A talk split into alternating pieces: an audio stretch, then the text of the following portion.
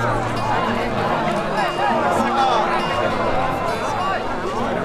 ェリシモラジオ。背景おちょこ様。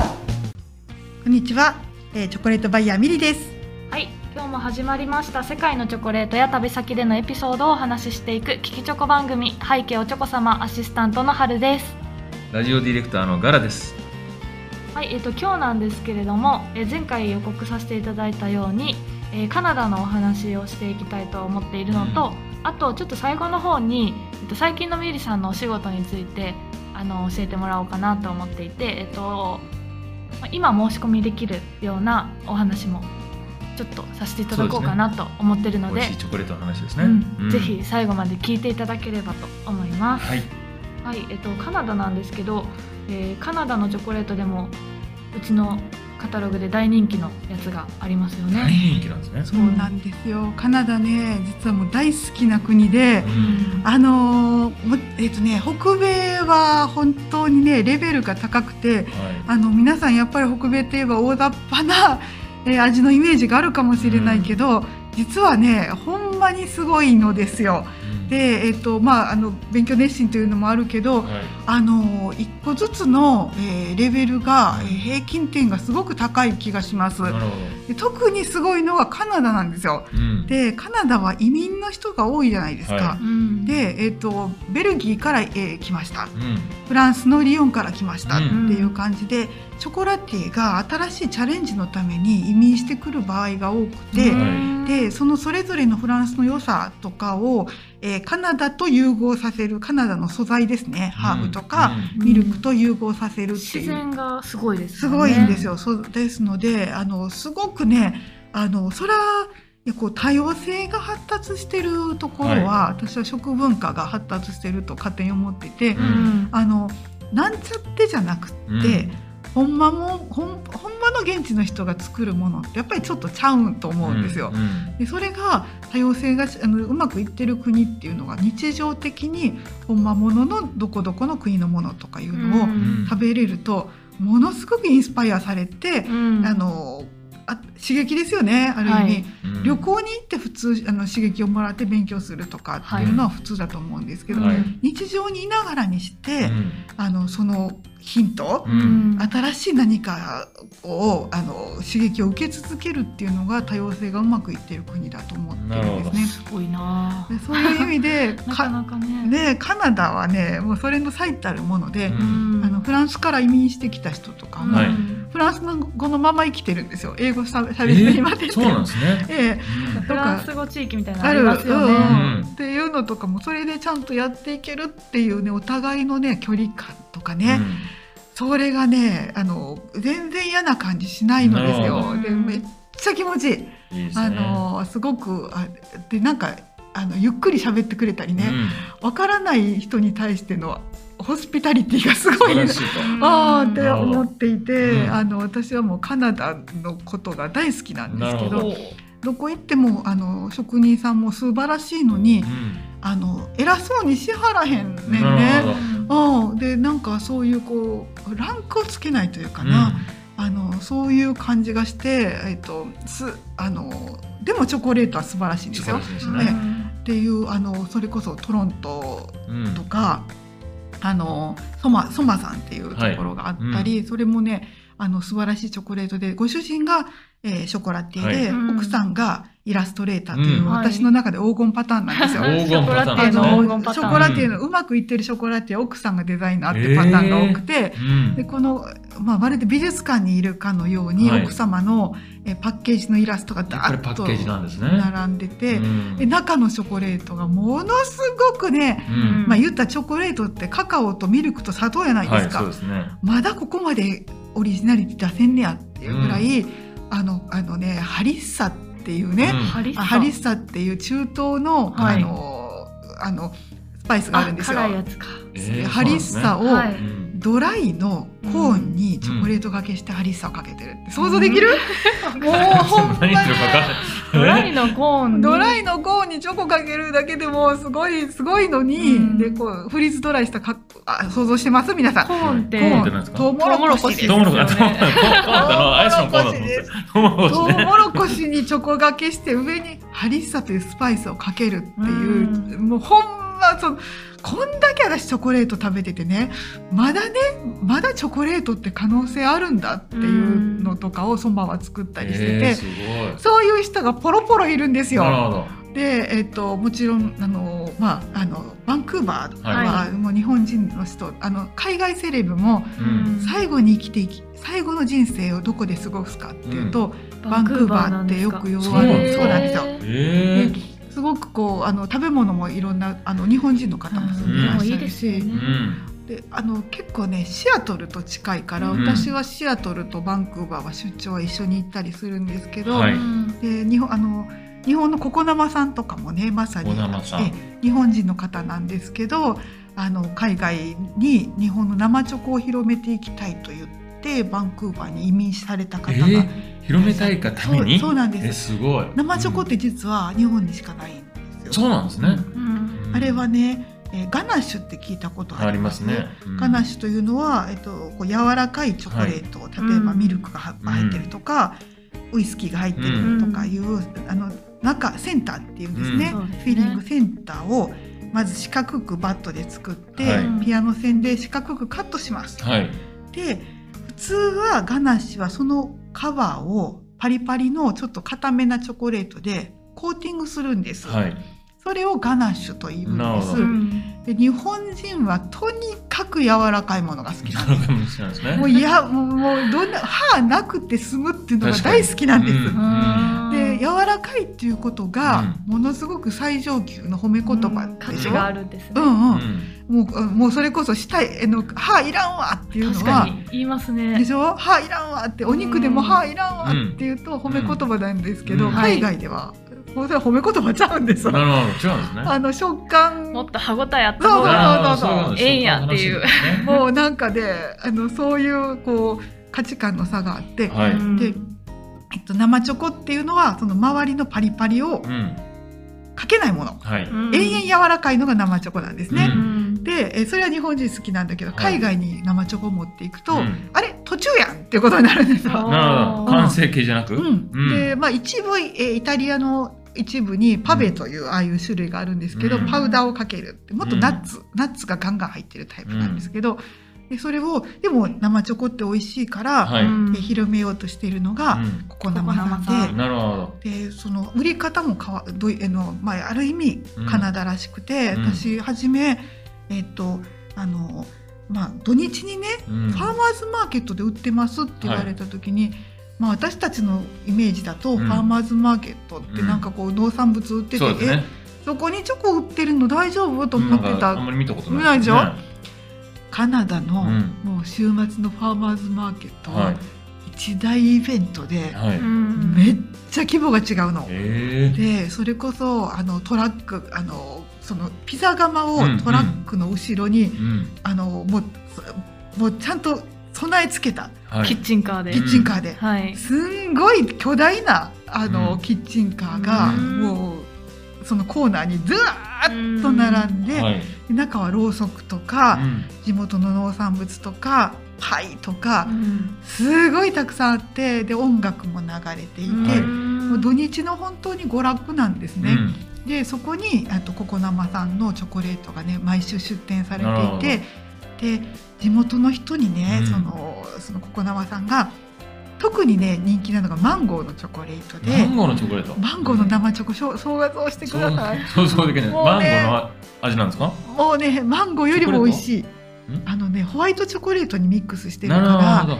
ミルキーなうんマンゴーチョコレートになっていて、なんか見た目もでもマンゴーっぽくなりそう四角く切ったらあそうやね 確かに。うん、確かに。本当にそのまま出されたらマンゴーですってそう言われてもね。そうそうそううんでその、はいあのココ生さんがうん通る人にね、うんあのこう試食をさせているんですけど「はいヘイマンゴー!」って言って、んグーって前に持っていくんですよ。マンゴーチョコレートなのにマンゴーって。言ってでみんな勢いで食べてはるんですよ。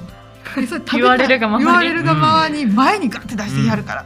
でそれ食べた人がうんほとんど100%買っています。そのマンゴーチョコレートめっちゃ美味しいから。でえーそのマンゴーチョコレートはあのヘルシムに売らなかった？売ってるんです。え売ってるんですか？売ってるんです。これマンゴーも売ってる。でも今はね人気なのがミントチョコレートで、そうなんですか？うんあの地元のミントを使った。はいママさんのミントチョコ美味しいですそうなんですか？美味しいね。ミントミントしてないですか？うんなんかミルキーミルキー？でミントなのにミルキー？ミントかすかに香る想像できない。なんか品のいいミントで、うん。なんかミントってツーンとねうん。するイメージじゃないですか。なんか歯磨き粉みたいっていうイメージがあるけど全然そうじゃなくて、うん。ナチュラルなミントの香りがうん。お口の中に広がるうん。チョコレート今ね。うちでも大人気。え私正直あんまりミントチョコって好きじゃなかったんですけど、うん。うん。これはこれはミントの概念を覆するぐらい、うんもうね。そうですね、あのココ生さんはこうやって世界に日本の生チョコをね広めていってるわけよね。いや食べてみたいな、そうでもあのカナダやっぱり、うん。こうココ生さんもいろんないろんな人がうん。移民の人がいらっしゃるけど、うん。あのまだまだすごいと思うね。うん。でえっとまああのまだトロントとかね、あはい。のそそんなにバンクーバーばっかり行ってるから、もうバンクーバーが好きで何回も行ってるので、うん。はいもうコロナが収まったらね、うん。いもう一回もうちょっと行きたい内陸の方内陸のなる方、うん、であのもう一内陸の方にいらっしゃる、うん。あのチョコレートアートさんっていう人が、はい。出身が内陸の方なんだけど、はい。えショコラティエで初めてカナダ人に会いました。うん。あのみんなどっかから移民の人が多くて、うん。えー、とベルギーからですとかみんなでチョコレートアートさんっていう人がいて、はい。その人だけ2メーター近い大男でう、ん。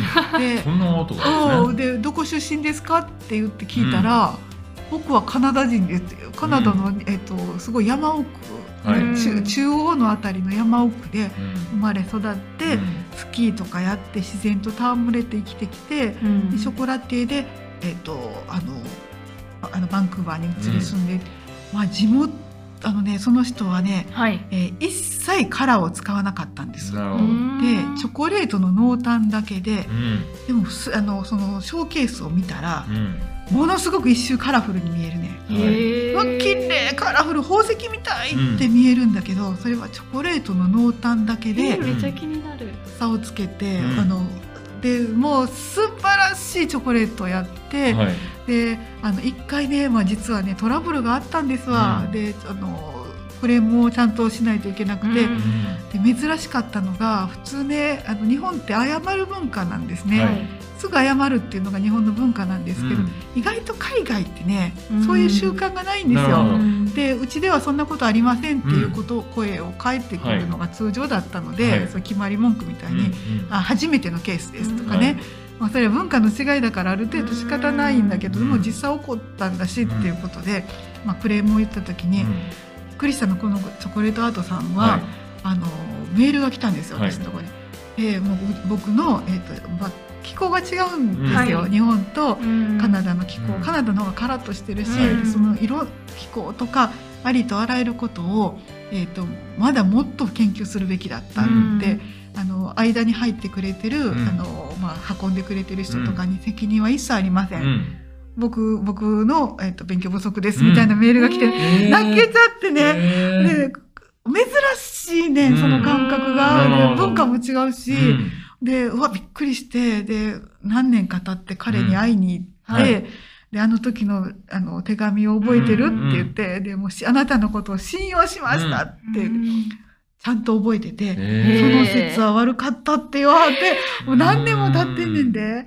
で、悲しいお話なんですけど、この方、え廃業しはりました。や めちゃったんですね。ですごい。幻のじゃあチョコレートになっちゃっそうやねなんでか？というとね、普通ね、こう、商売がうまくはい。いってたら、お店ってうんねた、そうですよね。海外ってはい。売るのですわ。はいはい。お店ごと売るんですよ。で、息子が継ぐとかそういうことははい日本みたいになくて、はい。で、まあ、それ代替わりしていくんだけど、あれだけお客さんもついてて、はい。ブランドもあって、うん。もう技術もあって、うんなんだけど、もうええってやめはって何回もなんでほんまえ、ほんま？ほんまって。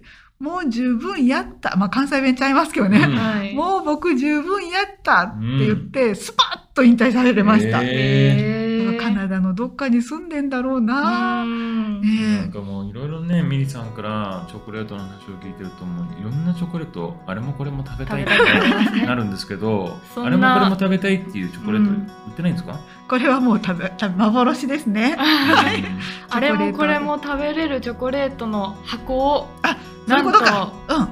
ご予約開始うんしております。してるんですね。はい初めの話忘れてた。そうだそうだ。ちゃんと自分の仕事の話しなくちゃいけな最かっ近、えっと、ミリさんが、えーまあ、一つ頑張ってる仕事がはいありますけれども、うんえっと、ヘリシモで赤箱赤箱、と青箱青箱というもの2なんか面白つそうですね。用意してます、うん。赤箱の方はミリさんた。はい。えっ、とですね、あのこれね、試食チョコレートっていうのを作っていて、うん。9粒。で実はですね、うちの幸せのチョコレートお高うございます。はい。えー決して全部エアーで引っ張ってます。うん。あの船便とか一切使いません。っていうのはフレッシュなものをお届けするからそうで、うん。それその皆さんのためだけに輸入するのに、うん。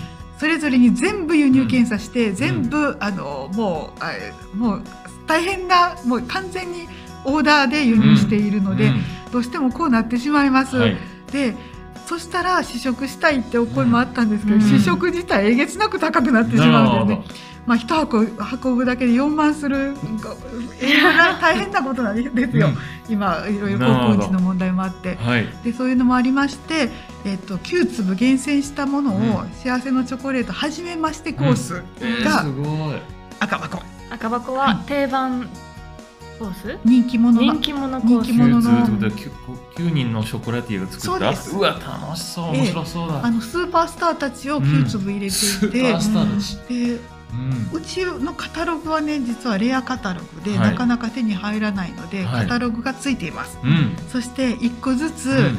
講釈言わせてもらいます。えっ、とね、おあのーちょっとオンラインで、うん。あのー一個ずつの説明をこうやって聞け、うん。9粒聞けるようになってますので、えーすそうごいその QR コードをお付けしてお送りします。チョコについています、はい。QR コードが。ちょっ。と頼んでないから頼まなきゃ。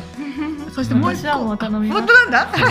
ありがとう。もう一個の方も頼みました。もう一個の方がです。ね、青箱です。青はい箱は、青箱なんんと内容が決まっていません。まだ頑張ってます。ね。シークレットじゃなくて決まってないもう決まってないんです。決まってないですね。で前は出張の時は出張行きながらうん。一箱ずつ一一個ずつ商談してうん。詰めていったんですけど、今はですねまだ日本に紹介されてない味、うんショコラティエの新作とかえ新しいこれからやってくる国のチョコレートとか、うんまだ日本未発売なものばっかりをうわ9粒集めてます。これはちょっとねうん食べてみたいですね。上級者編ですねう。ん。はい、これもカタログ。チャレンジング編ですチャレンジ編ですね。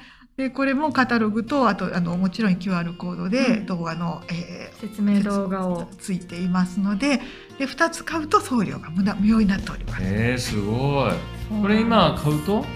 なな11 11月ぐらいに届くんでしたっけ？月下旬ぐらいでした、うんそうです。いや嬉しい楽しそうだな。本番の2月の注文に間に合うようにお届けのご注文に間に合うようにお届けするのでそれを楽しみながらそうです。はい。本番で何頼もうかなとかを考えていただけるような箱。はい。そうなっております。公式サイトにも載ってますもんね。は載ってます、うん。えっと幸福のチョコレートと書いて幸せのチョコレートと読みます。えっとそれで今検索していただいたら、えー多分一番に出てくるかな。と思いますのでよろしくお願いいたします。はい。えーでは今日は、えーカナダのお話と赤箱青箱のお話をしてまいりました。えーそうですね。次回なんですけれどもえっとまあちょっと番外編ということでチョコレートバイヤーミリのお仕事っていうことでバイヤーの仕事ってどんなことしてるのっていうのをちょっと深掘りしてまいりたいなと思っております。